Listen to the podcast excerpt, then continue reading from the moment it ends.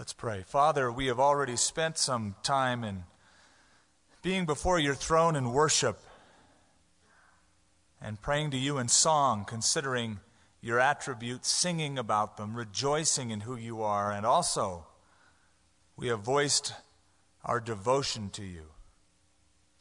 Our commitment has already been stated in the first part of this service. Lord, we also realize that you have made a commitment to us, and that is to conform us into the image of your Son, to shape our characters, so that we would more and more reflect who you are. That is your commitment for us. And we ask you, Lord, to do that a little more tonight as we consider the truths of Scripture. We're so grateful, Lord, that you accept us, that you love us the way we are, but that you love us too much to leave us the way we are, and that you desire us to grow, and that you enable us to grow. You are the author and the finisher of our faith. So, Lord, we ask that you would speak clearly to us through your word and give us understanding, insight, that we might know what it is you are saying to us as you break the bread of life for us. In Jesus' name we ask. Amen. Now, in closing off the book, we remember that Luke was a doctor, and being a doctor, he was someone who was interested in accuracy. That's the way he was trained. Even a first century doctor and it's obvious the way he wrote, was interested in preserving an accurate history of Jesus Christ. So he begins the book by saying, I have taken it in hand to provide an accurate and ordered description of what we believe in. The things that are certainly or believed in certainty among us. And so he sets in order the things about the crucifixion, he notes certain things that others don't note. And then on into the resurrection in chapter 24, and we ended last week in verse 12. And we pick it up now with one of the most interesting cameos that only Luke provides in the gospel. And that is where Jesus comes incognito to two men who are walking about seven miles outside of Jerusalem, having a conversation Jesus walks alongside of them and gets in on the conversation, and it's an exciting story. It was Mark Twain or Samuel Clemens who noted that a lie can make its way halfway around the earth in the time that truth is still lacing up her boots. That people are more apt to believe that which is odd and unusual and fantastic and slow to believe the truth, slow in heart to believe the truth. And of course, we see evidence of that all the time, don't we? Ever go into a supermarket and see how many people are interested in getting the National Enquirer, Star Magazine? I mean, absolutely the worst type of journalism available, where there's absolutely no integrity in the reporting, where they have babies born from Mars and uh, presidents taken up in spaceships and babies born with eight heads and I mean, the, the weirdest stories. And people go, oh, wow, that's awesome. Back in the 1800s, there was a fellow by the name of Ernest Renan, and he was uh, a scholar. He studied, he was well educated, and he became a priest. But he fell into studying liberal scholarship and became a liberal scholar himself. And Ernest Renan, or Renan, as it's probably better pronounced, became influenced by the writings of Hegel and Immanuel Kant and started viewing the gospel stories through their perspective. And he wrote a book on the life of Jesus, and he dismissed the resurrection as a fictitious account because of the hallucinations of people who loved him so much that their minds manufactured appearances of Jesus Christ. That's how he explained it away. Now, in his time, normally, if somebody wrote an account like he did, it would have been dismissed and uh, the community would not have published it. But instead of being booed or hissed, his little book sold 60,000 copies in one month. And he was promoted to the administrator of the college in France that he was teaching at. Then, back in 1966, in more recent history, you'll probably be more familiar with the writings of a Jewish historian named Hugh Schonfield. Remember the book, The Passover Plot? Well, Schonfield's premise was this he said Jesus was aware of the predictions of a suffering Messiah and a resurrected Messiah. And so he got together with his guys and plotted all of the events of his crucifixion and resurrection.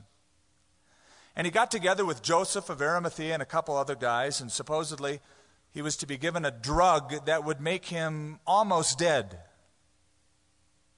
in kind of a, a stupor where his heartbeat would slow down and uh, he would then phase, uh, feign the resurrection and with their help move the stone and, and get out. It was all a plot, he said, because he knew the predictions and he tried to fulfill them by manipulating people and manipulating events. He said most of the resurrection appearances were a simple case of mistaken identity. People saw somebody that looked like Jesus and they said he was risen.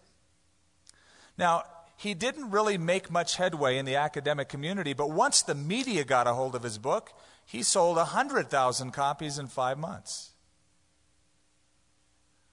Now, Luke is writing after interviewing many eyewitnesses, he said. Not just getting it from one source, but no doubt interviewing many people who had seen what happened. And of course, we know from the New Testament that it wasn't just one person or the 11 disciples that saw Jesus after his crucifixion, but Paul, the once skeptical rabbi, remember, said that there were over 500 different people that saw Jesus risen from the dead.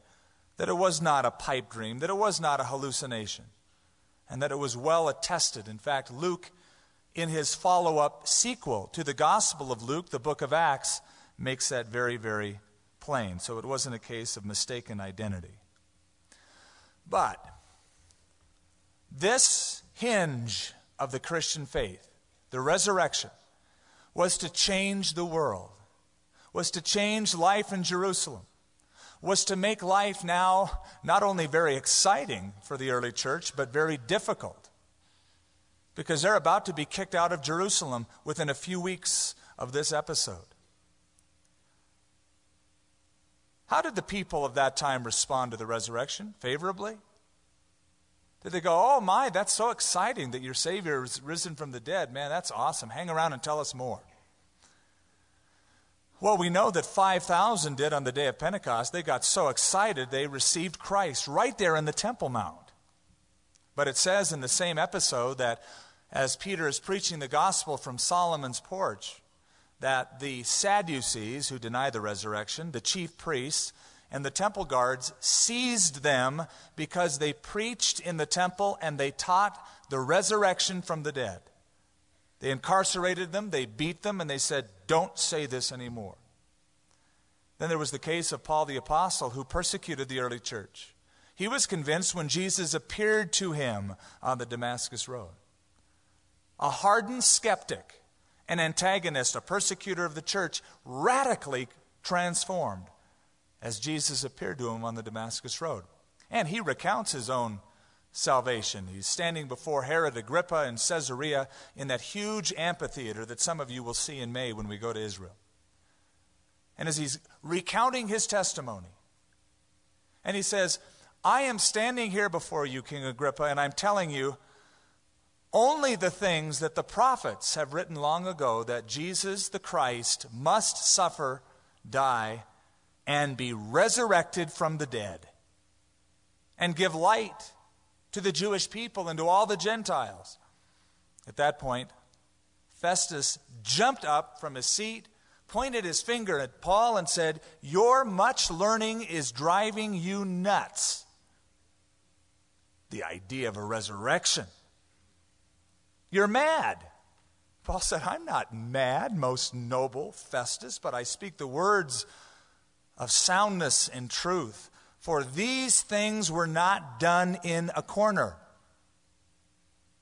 As if to imply that most of the Middle East was familiar with the events of the crucifixion and the resurrection of Jesus Christ. And we have gotten into it in chapter 24 how the women came and the disciples were disbelieving. In verse 11, their words seemed to them like idle tales, and they did not believe them. Okay, that's where we left off. The disciples were unbelieving at this point. Unbelief still persists today. The philosopher David Hume, and if you've taken a philosophy class in college, you're familiar with David Hume. When he was postulating his philosophies against God, against Jesus, against the miraculous, against the Bible, he predicted. He said, I see the twilight of Christianity. He couldn't tell the difference between a sunset and a sunrise. It was just getting started. He predicted that within 25 years, Christianity would be an extinct religion.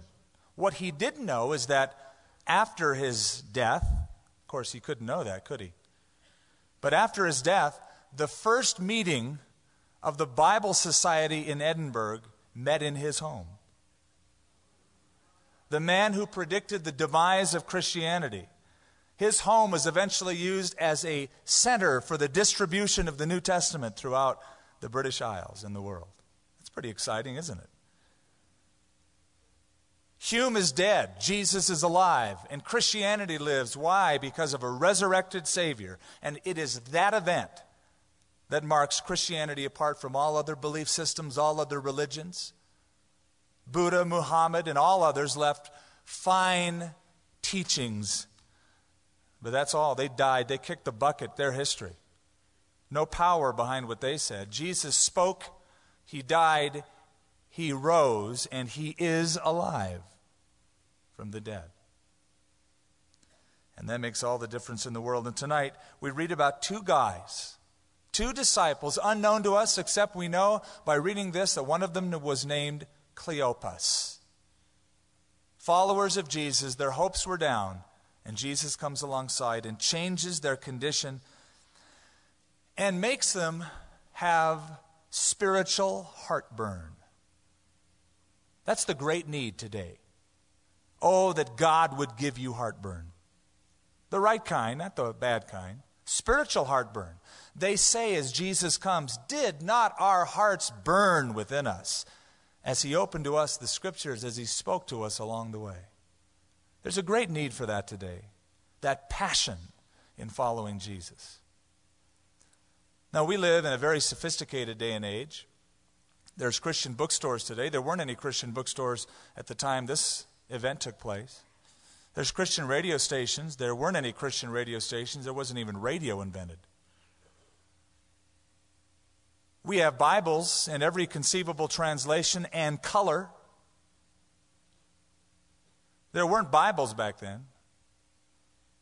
We have computers. They didn't have computers. We have more equipment and machinery. You would think that, my, with all of the equipment we have and all of the resources, we ought to be the godliest, most passionate group of any group that ever lived of Christians. And yet, with all of the sophistication and programs and buildings and so forth, there seems to be an insipidness, a flatness about so many who call themselves Christians. Whereas these early Christians knew so little, but as Jesus comes and speaks to them, their hearts burn within them. Spiritual heartburn. Now let's get into it in verse 13. Well, let's start in verse 12. But Peter arose ran to the tomb, and stooping down, he saw the linen clothes lying by themselves, and he departed, marveling to himself at what had happened.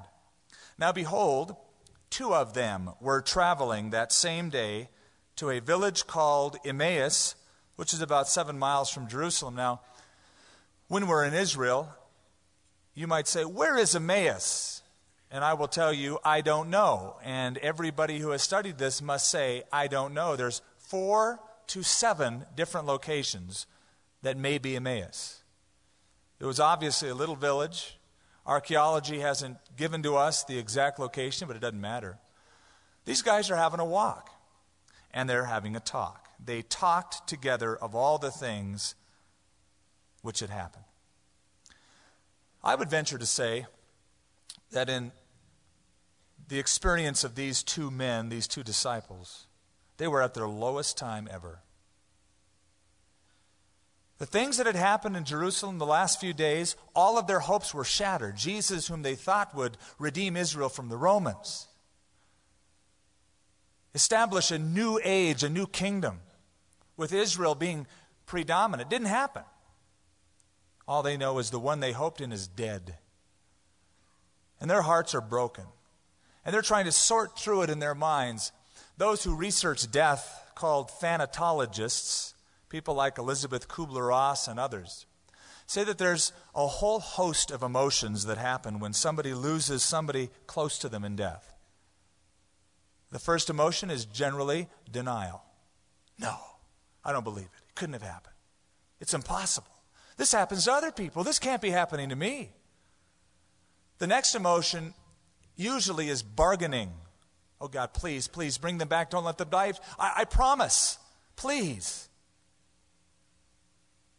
The next emotion is generally anger anger at God, anger at people, anger at the person who has died.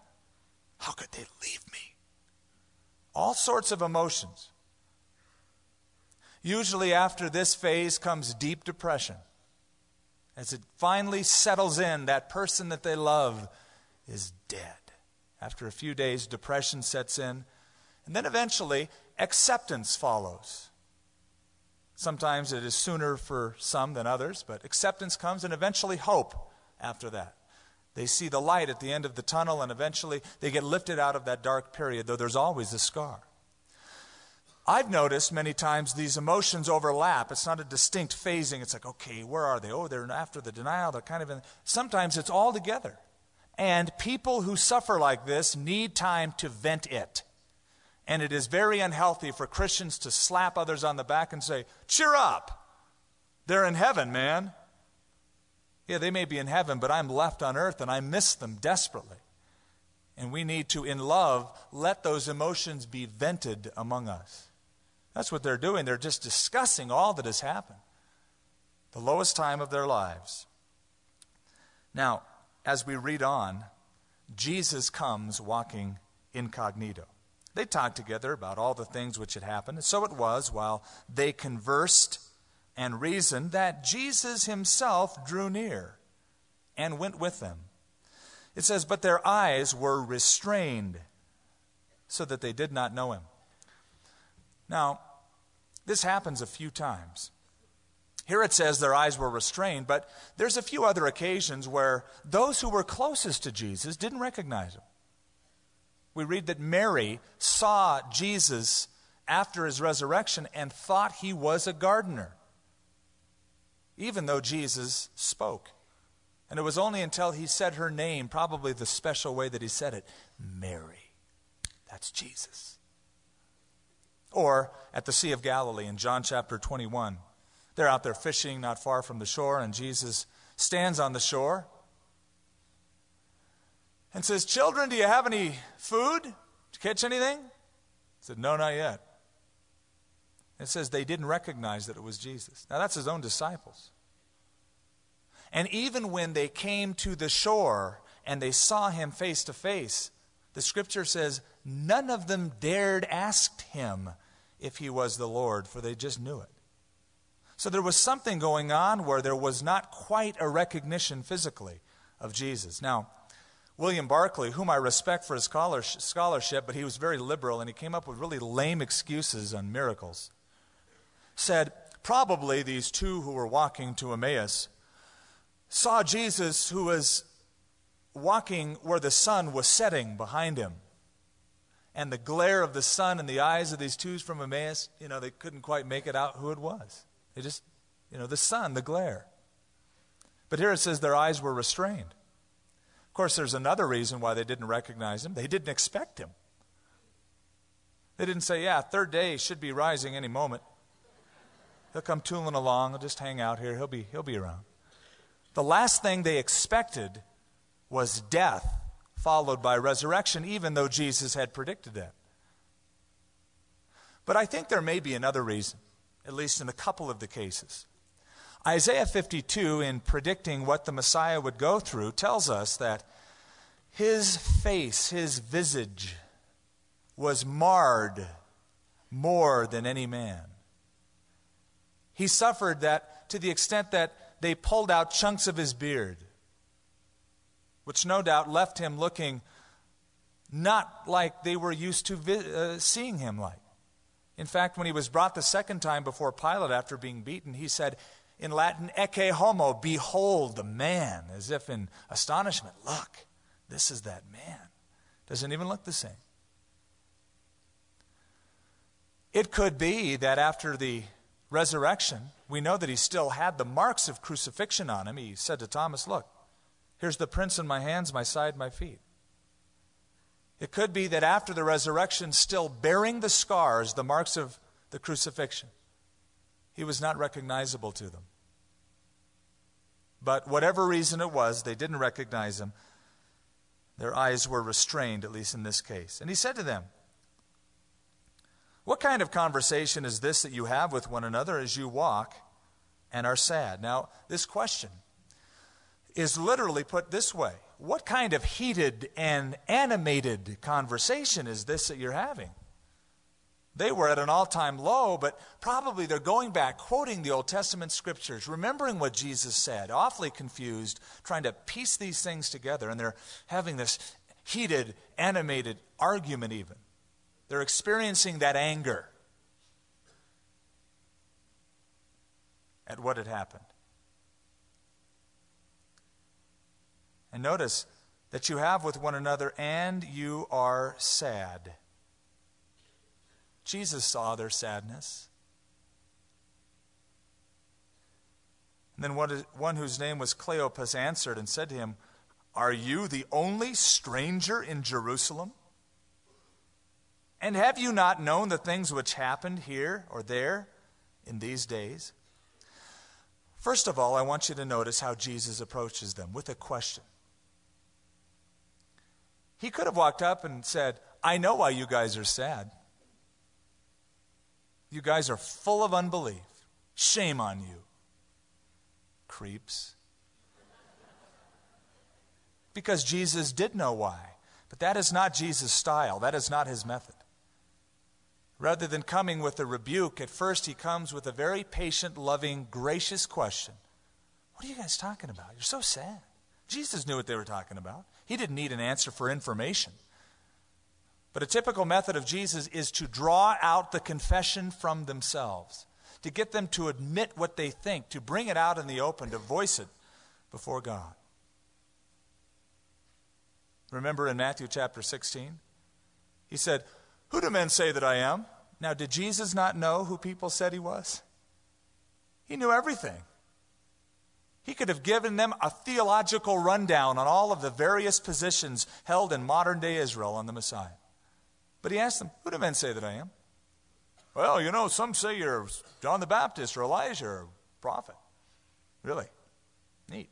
Who do you say that I am? And he's getting them, he's drawing them out to that confession. Jesus is so patient with you. I'm losing my patience with this fly who's up here.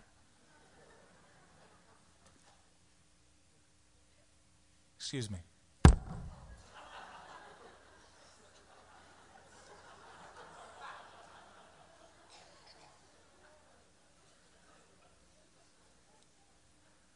Okay, let's get back into the scriptures. Then one whose name was Cleopas answered and said, Are you the only stranger in Jerusalem? And have you not known the things which happened there in these days? Can you pick up on the humor of that question? Don't you know what has happened in Jerusalem? Are you a stranger? He was the one that it happened to. Now, this implies something important. It speaks to an issue. When Cleopas asked this question, he asked it incredulously, as if to imply that the crucifixion and the resurrection were so well known as events in Palestine and Israel that they were known virtually everywhere by everyone who is in the general vicinity. Why is that important? Because, believe it or not, there are still a few people who say, oh, Jesus never really even existed. He wasn't even a historical figure. Why, all we have is these zealous New Testament documents. We don't have any extra biblical sources, real historical sources by people who weren't sympathetic to the Christian cause. And as for all we know, Jesus was made up by them. He never really existed. And that's bogus. We have Cornelius Tacitus. We have Suetonius. We have Flavius Josephus. All who were not Christians, all who wrote from a Roman cause or a Jewish cause about what happened to Jesus. Flavius Josephus was a Jewish historian. He was not sympathetic toward the Christians. He worked for Rome.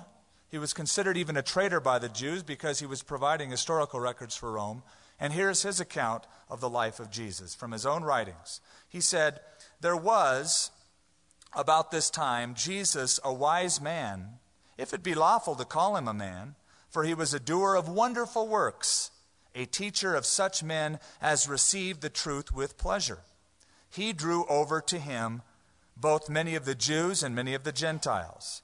He was the Christ and when Pilate, at the suggestion of the principal men amongst us, had condemned him to the cross, those who loved him at the first did not forsake him.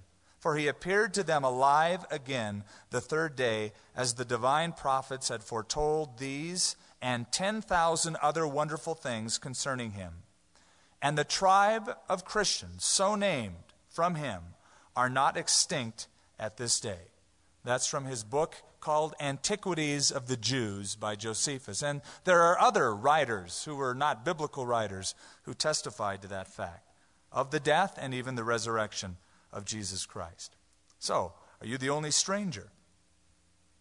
Have you not known the things which happen in these days? Everybody knows what's happening. It'd be sort of like you standing on the street corner and you're discussing the future of the space program, only to have somebody come up who's been listening and say, you mean to tell me somebody's actually been to the moon? When did that happen? That's what it was like as Cleopas heard Jesus say, oh, what, what, what are you talking about? And notice, he said to them, verse 19, What things? I love that. Jesus is at the heart of the things that have happened. He goes, What? He's drawing out a confession. He wants to hear it from their own experience. What things? And they said to him, The things concerning Jesus of Nazareth. Notice this who was a prophet. That is a past tense statement. It is something that speaks of a past tense experience. Not he is a prophet, he was a prophet. Mighty indeed in word before God and all the people. And how the chief priests and our rulers delivered him to be condemned to death, and they crucified him. But we were hoping that it was he who was going to redeem Israel. Indeed, besides all this, today is the third day since these things happened. Notice, we had hoped, or we were hoping in him. Again, it is a past tense kind of a thing. It's not, you know, we're anticipating a resurrection. We're hoping that he'll still be with us. Their hopes had died. When the stone rolled over the tomb, their future was closed. We were hoping in him that he was going to redeem Israel. Now, why did Jesus die on the cross? To redeem people. Some of you had it right. To redeem Israel, to redeem the world. And here they're saying, oh, we were really hoping that he'd redeem Israel. Well, that's why he came. But why were they so sad? Because their view of redemption was very different than Jesus' view of redemption. They wanted the immediate, they wanted the temporary, they wanted freedom from Rome being the boss. Jesus came to deal with what issue? The sin issue. The redemption of sin was at the heart of his coming to the cross, of his being born into the world.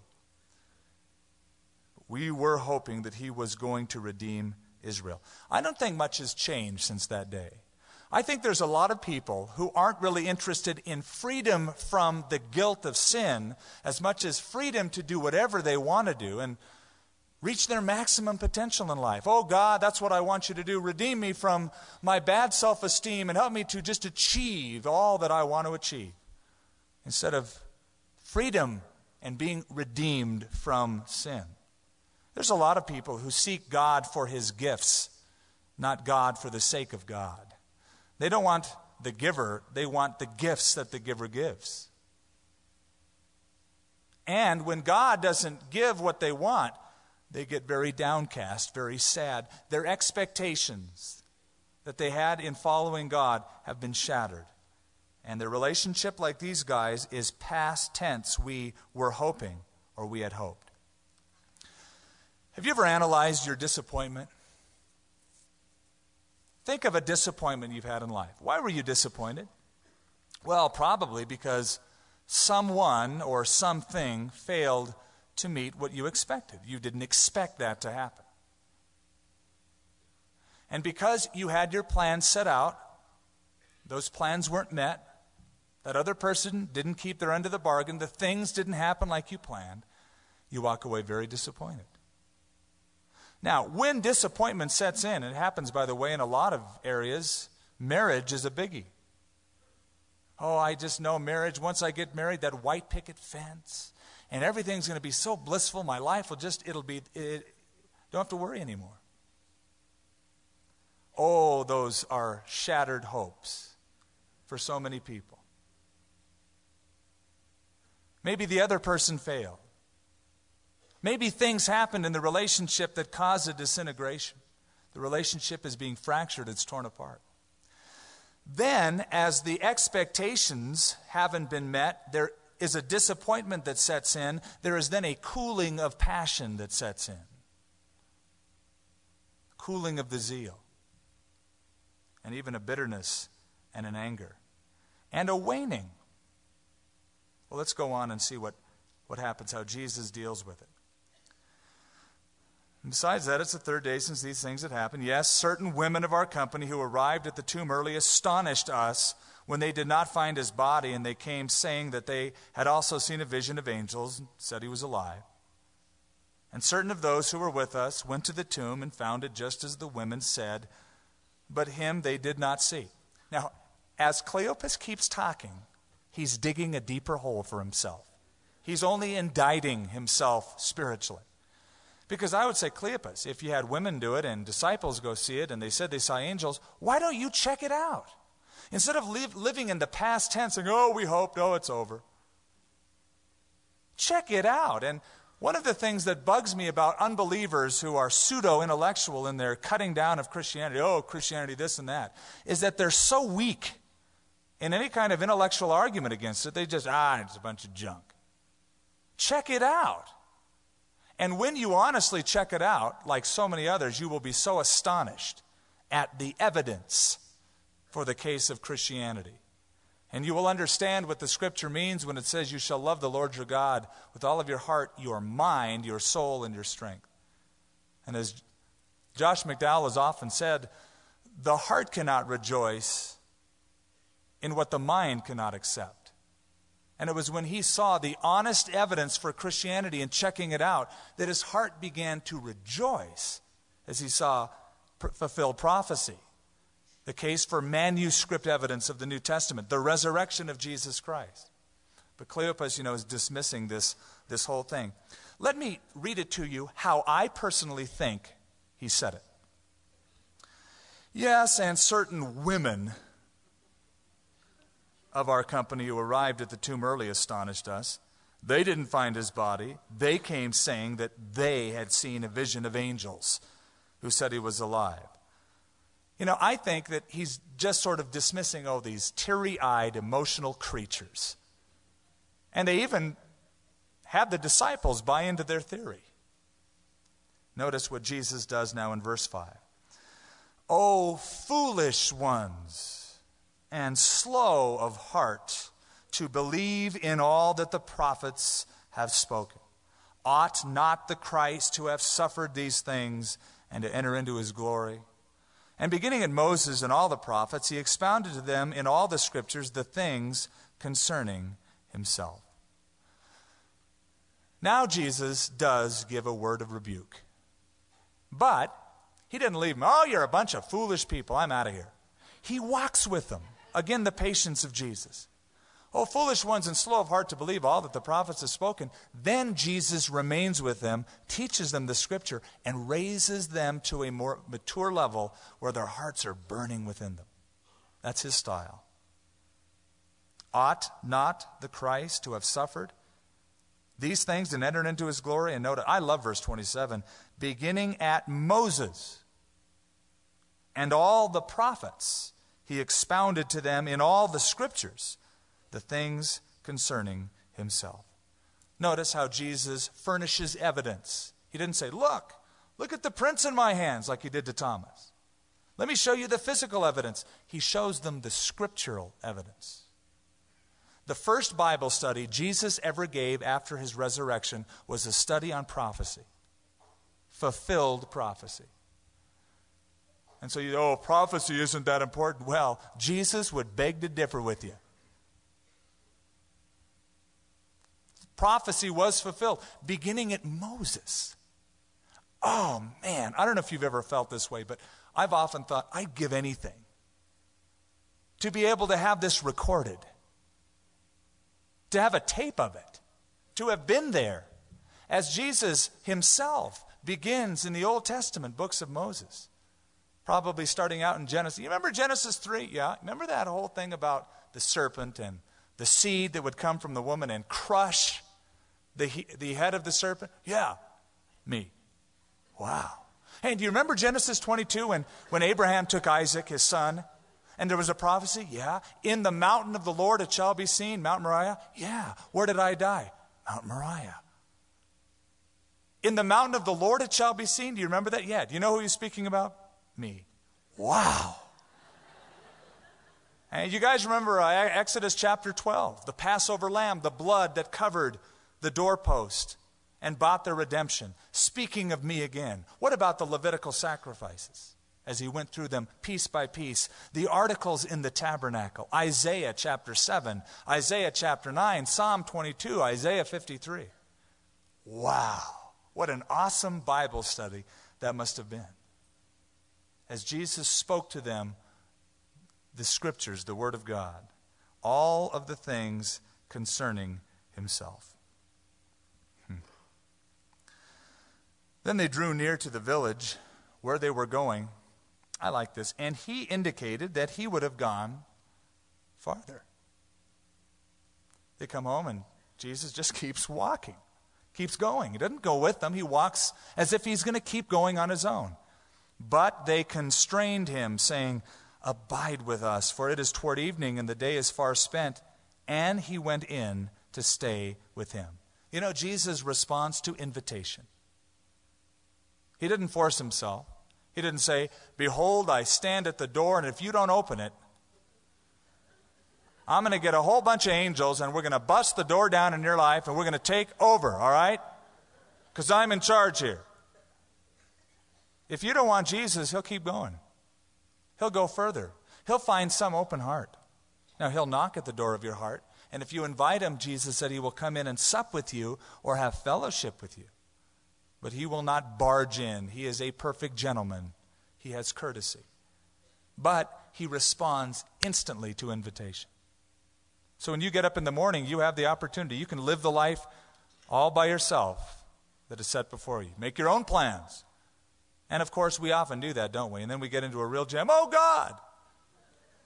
Or you can get up in the morning and say, Jesus, I invite you to walk with me, to abide with me.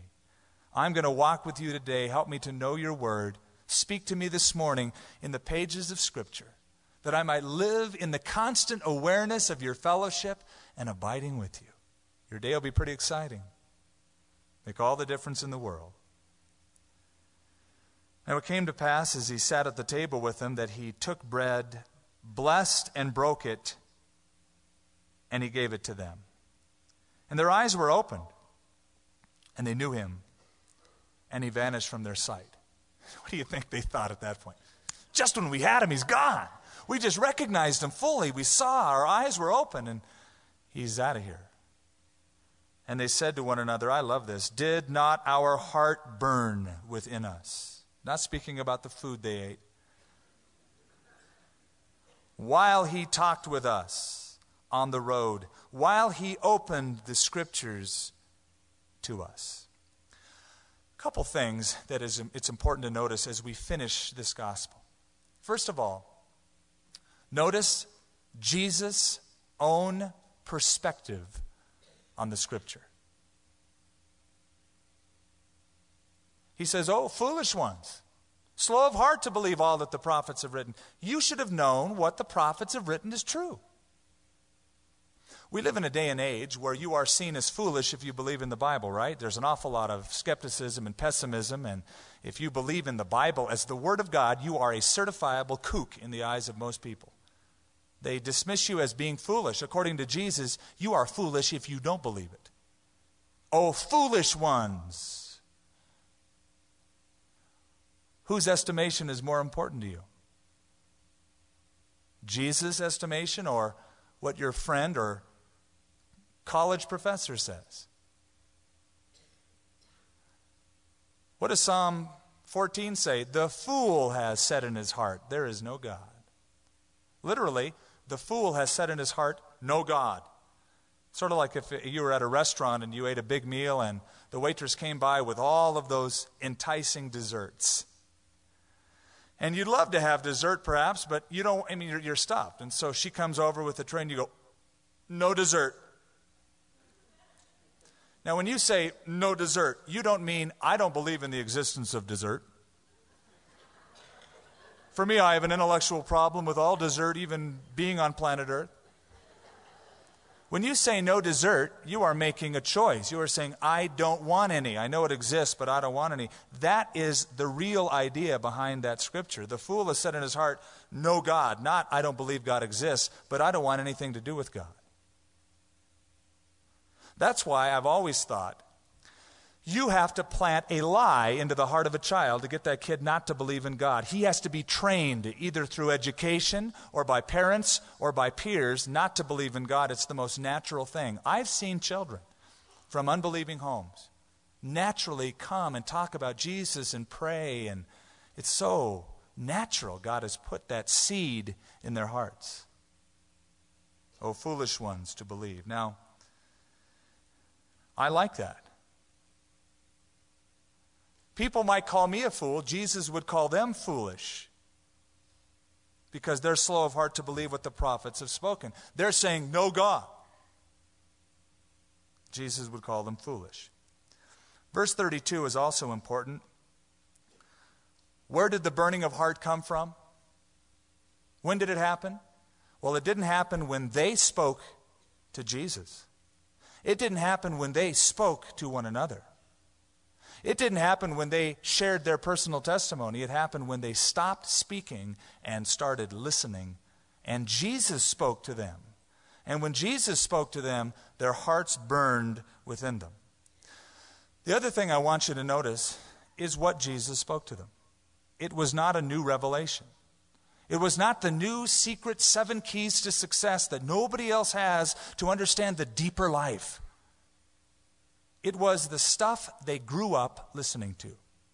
They were Jews, they were taught in the Old Testament scriptures, and that's what Jesus used, beginning at Moses and the prophets. He expounded all the things concerning himself. That's when their hearts burned within them. It's as if Jesus opened up the curtains, let the light in on all those familiar texts, and they went, Yeah, I get it. Oh, I see the meaning of that scripture. Now it all makes sense. Wow. It's called illumination. I have a contention about this. I contend firmly that rather than needing new revelation, as some people, oh, we need new revelation. No, we don't. We need a new illumination of the old revelation. That's what we need. Oh, no, we need God to speak fresh things. Now, you know what you need for your heart to really burn within you? Is for God to take the scriptures that you're familiar with and shed new light on them. It's funny, there's always people looking for some new experience, something new that's never been uncovered before. And of course, there's people who will say they have it. The deeper truths. Oh, yeah, you're a Christian, but you just, you really don't have what I have, brother. I have knowledge, it's a little bit deeper than you have. So arrogant.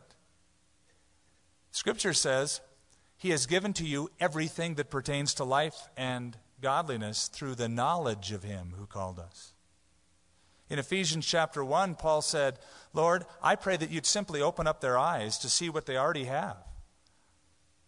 So often say, Oh, give me more of the Spirit, give me more of this. Paul said, They've got it all, all spiritual riches in Christ Jesus. Father, would you just open up their eyes so they would see the storehouse of riches that they have in Christ? That they have enough? That they would use what they have? I've told you before about William Randolph Hearst. He just couldn't get enough of anything. He had the biggest house in California, the mansion Hearst Castle. He had some of the best artwork in the world. He was interested in a piece of art that he saw in a catalog. And so he had his emissaries go find this piece of art, and he said, Search high and low. I don't care what it costs. When you find it, purchase it. They searched for months all over the world. Finally, a messenger came and said, We found the painting. It's been in your basement for years. He had it and he didn't even know it. It was what they grew up. Oh, may God illuminate the scripture. Instead of saying, oh, yeah, the Bible, yeah, it's been there, done that. I want a new experience. I pray that you'd get so excited about the scriptures. And that when we listen as God speaks them to our hearts, we would say, Did not our hearts burn within us? I got to tell you, I still get this experience in my life. I'll tell you what keeps me going the Bible, the Word of God. That's what keeps me going. I've read it a lot of times and I still read it. And when I'm alone with God, just listening to His voice, tuning out all other voices, and just letting Him speak to me through the Word of God, I get pretty excited. There are sometimes it's just not containable. As the Spirit of God shows me something, oh, I've read that so many times, but man, I've never seen it like that. Thank you, Lord. I need to hear that word from you. So, verse 33 They rose up that very hour and returned to Jerusalem and found the eleven and those who were with them gathered together, saying, The Lord is risen indeed. no more, we hoped in him. It's all over now. And I don't think they said, The Lord is risen indeed, like some liturgical services would have. The Lord, I mean, they were stoked. That's California translation for very excited. and has appeared to Simon. Oh, we always hear about this, don't we? Everybody points to the fact that Jesus had a special word for Peter, and I love that about Jesus a special word for a failing disciple. And they told about the things that had happened on the road and how he was known to them in the breaking of bread. Now, when they had said these things, Jesus himself stood in the midst of them and said to them, Peace to you. But they were terrified. he says peace, and they, didn't ex- they experienced everything at that moment except peace. Why? Because they didn't expect this. They didn't think that it really happened. And all of a sudden, the one they thought was dead is standing in the room. No knock on the door, no telegram, no phone call, just here he is. They were terrified and frightened and supposed they had seen a spirit. And he said to them, Why are you troubled? Why do doubts arise in your hearts? Behold my hands and my feet that it is I myself. Handle me and see, for a spirit does not have flesh and bones, as you see I have. When he had said this, he showed, him, showed them his hands and his feet. But while, they, uh, but while they still did not believe for joy and marveled, he said to them, Have you any food here?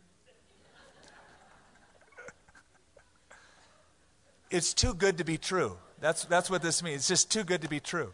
And they're, they're stunned. It's like, whoa. Uh, and Jesus goes, uh, Got anything to eat? I relate to Jesus. He invited himself to eat on a few occasions. I've tried that. It hasn't worked as successfully for me, but I'll keep trying it.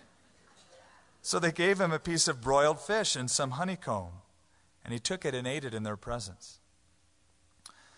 Then he said to them, These are the words which I spoke to you while I was still with you, that all the things must be fulfilled which were written in the law of Moses and the prophets and the Psalms concerning me. Did you get that? Is that your view of Scripture? If your view of Scripture is anything less, then the Old Testament is the Word of God, and what was written must be literally fulfilled. You do not share the same sentiment as Jesus Christ. Every now and then I meet a Christian who says, Ah, the Old, why do you read the Old Testament? It's so unimportant. I mean, the New Testament, that's important, but the, who cares about the Old Testament? Jesus cared a lot about it. It predicts Jesus. It lays the groundwork, it provides the shadows so that when we read the fulfillment, there is that excitement. And he opened their understanding that they might comprehend the Scripture. That is a text of Scripture that I've memorized and I quote often to the Lord. And I pray for, oh God, would you please open my understanding that I might comprehend the Scriptures? That God would just unlock it and illuminate it to my own mind and my own heart. Then he said to them, Thus it is written, and thus it was necessary for the Christ, the Messiah, to suffer and to rise from the dead the third day, and that repentance and remissions of sins should be preached in his name to all nations, beginning at Jerusalem. And you are witnesses of these things. Did you get that? He didn't say, Now go witness about these things. Witnessing is not something you do, it's something you are. If you are a believer and you've received Christ, you've experienced Him, you're, you're a witness. A witness is somebody who has seen and heard truth, has responded to it. So we either are good witnesses or we are bad witnesses. It's not something you do, it is something you are. It is a natural part of life. It is not something you just memorize and put on, it's something that comes from you naturally. Behold, I send the promise of my Father upon you. That's the Holy Spirit, clearly, we see in Acts 1. But tarry in the city of Jerusalem until you are endued with power from on high. Very important principle. We've already discussed it at length in other sections, but basically this. He says, Go into all the world and preach the gospel to every living creature. He said that in Matthew 28, at the end, sort of the same era. But then he says, Don't go yet. Wait until you get the equipment necessary to do the job. The Holy Spirit must fill you and equip you with His gifts and His power. And He led them out as far as Bethany. And He lifted up His hands and blessed them. Now it came to pass, while He blessed them, that He was parted from them and carried up into heaven. And they worshiped Him and returned to Jerusalem with great joy. And they were continually in the temple praising and blessing God. Amen. A note Luke begins in the temple, and Luke ends in the temple. He begins with a doubtful priest who is silenced because he does not believe when the angel gives to him the plan of Jesus. It ends with believing, zealous saints worshiping the one who has come who has provided atonement and who has ascended into heaven. And there's always a sense of great joy. They were continually in the temple praising and blessing God. Now, let me ask you this Are you a little bit discouraged? Is the scripture, when you read it, dry? Has your passion, your zeal cooled? Has the flame waned a little bit on the altar of your heart? Is it a yawn session for you to think of God and open up the Bible? Then it is necessary for you to tune out all other voices and cultivate listening to the voice of God. You say, oh, but God didn't speak like He used to. I contend that people don't listen like they used to. We've got so much going on. We've got radio, we've got television, and it's all fine and good up to a point. Even Christian radio, though, even Christian books, are simply meant to be appetizers for the real meal. Where you personally open up the Bible and have the Spirit of God reveal truth to your heart, that's where the burning of heart comes in. Maybe you have expectations and you're mad at God because He didn't redeem Israel like He should have. He hasn't done for you what you thought He ought to do. It's time to let God reveal His agenda to you, His plan for your life. And I pray that God would do that this week, that He would pick up your discouraged heart, that He would speak to you as you listen, cultivate that time, that sense of being alone with God and listening to His Word. Jesus said, Blessed are those who hunger and thirst after righteousness. They will be filled. He didn't say, Blessed are the casual snackers who pull down the Bible when they're bored and pop a few Psalms. And I'll tell you, God is a rewarder of those who diligently seek Him. Your life can be exciting again, it can be rich with God's presence. The possibilities for your life are unlimited. But it comes from God giving you direction through His Word. Why do we study the Bible so much? Because it's God's Word, it's God's voice. It is alive, sharper than a two edged sword. It changes the way we think, how we make decisions.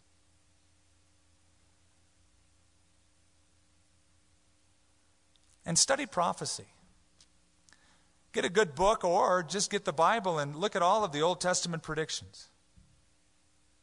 I'll tell you, there was a time in my life when I was going through medical training. I was a brand new believer, and I was in San Bernardino uh, County Hospital. I was going through a training program in radiology, and I was confronted with a bunch of uh, atheists and agnostics and people who thought they were God. And they just badmouthed God every day and told me what an idiot I was to believe and read the Bible. And you know what? It got to me after a while. They started pushing arguments out, and I thought, well, you know, I've never really thought about that. I, I don't have an answer for that. And I started getting shaken in my faith. So I said, you know what? I'm going to do some diligent study into Christianity, a little, little deeper than I have. Because if I'm believing something that isn't true, then they're right. I am an idiot. I'm just doing this for self gratification, and uh, it's a feel good religion. I need something to just be spiritual with, and this is good as anything else. But if it's not true, I don't want it. If it is true, I want to find out why. So I started studying prophecy.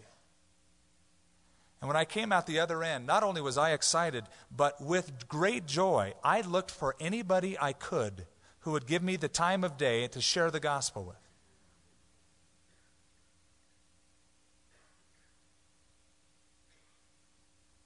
I've shared this so many times, but I'll tell you, it excites me so much. The predictions of Jesus.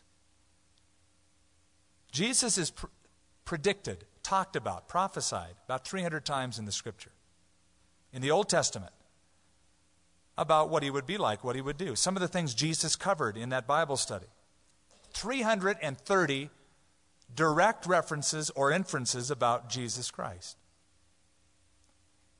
Now, you know, that, that's pretty astonishing. To predict in advance there's going to be a Messiah and he's going to be born in Bethlehem. He's going to be born into the lineage of David. He'll be born by a virgin. Um, he will be sold for 30 pieces of silver. He will be uh, killed with criminals. He will be entombed in a rich man's grave. These are pretty substantive predictions. There's about 300 of them. A guy wrote a book called Science Speaks. His name was Peter Stoner, and he said the odds of that are mathematically impossible for it to be a coincidence. So next time an unbeliever says, Oh, yeah, Jesus fulfilled a few of those, but it was just a coincidence. You can find anybody in history who fulfills a few of those. Oh, really? A book you might want to get called Science Speaks, a little paperback by Peter Stoner, mathematician from Westmont College in Santa Barbara, used to be. Said the odds of one man fulfilling eight predictions would be 1 in 10 to the 17th power. Now, some of you have heard this, some of you haven't. 10 to the 17th power is a pretty big number. You could take that many silver dollars and fill Texas two feet thick full of that many silver dollars. If you were to pre select one and have somebody walk into that state and find it first chance, first try, his odds would be 1 in 10 to the 17th power for him to do that. Stoner, after seeing those mathematical probabilities, said, What would the odds be of one man fulfilling 16 predictions? He said it would be 1 in 10 to the 45th power.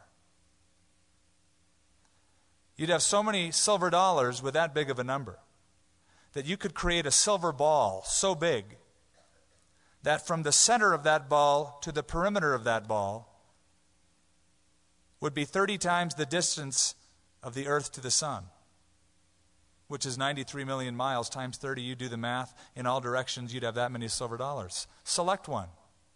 Have somebody find it. The odds would be 1 in 10 to the 45th power. He said, Oh, this is really exciting. What would the odds of one man in history fulfilling 48 prophecies be? He said it would be 1 in 10 to the 157th power. A number so big you can't use silver dollars, there's not a universe we know big enough. So he used electrons to visualize it. And the way Stoner put it is this if you took electrons stacked side by side and made one inch of them, you'd have so many electrons in one linear inch that if you were to count those electrons at the rate of 250 electrons per minute, it would take you 19 million years to do it. And if you took a cubic inch of electrons, that is, side by side, back to back, and you were to count that many electrons at 250 electrons per minute, it would take you 19 million years cubed, or 19 million times 19 million times 19 million to count that many electrons, or roughly the number of 10 to the 157th power. Go select one. Have somebody find it. His odds 1 in 10 to the 157th power. The odds of Jesus fulfilling 48, he fulfilled 300. Do you see how inane it is for somebody to say, just a coincidence. When I started discovering the predictions in the Bible that have been fulfilled, I got so jazzed. And I have sat down with many an unbeliever, many an agnostic, many a skeptic, talking about the resurrection and fulfilled prophecy and the claims of Jesus Christ and had many of them pray to receive Christ, and their hearts burn within them as Jesus speaks to them. I pray that God and His Word would speak to you and that you'd get excited about His Word. That, like Paul said, God would open up your understanding to know your riches in Christ so that you don't look for it anywhere else. Let's pray. Father, we are so grateful that you have given us everything that pertains to life and godliness through the knowledge of Him who called us by glory and virtue. And then you said that we should add to our faith virtue, knowledge, self control, love. And if these things are in us and overflow, we will never be unfruitful in the knowledge of Jesus Christ. Help us, Lord, to continue to grow in you, to go back to the familiar things the scriptures that we have heard and to look for that new application of the old revelation. Because you are the same yesterday, today, and forever. And we thank you that you've changed our lives. And we thank you for the gospel of Luke. Thank you for the many months that we have spent in seeing this very beautiful, detailed depiction of Jesus. And now, Father, as a whole, we commit our lives to you.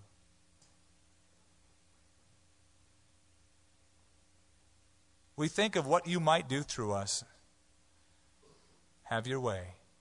In Jesus' name, amen. Amen. Amen. Amen.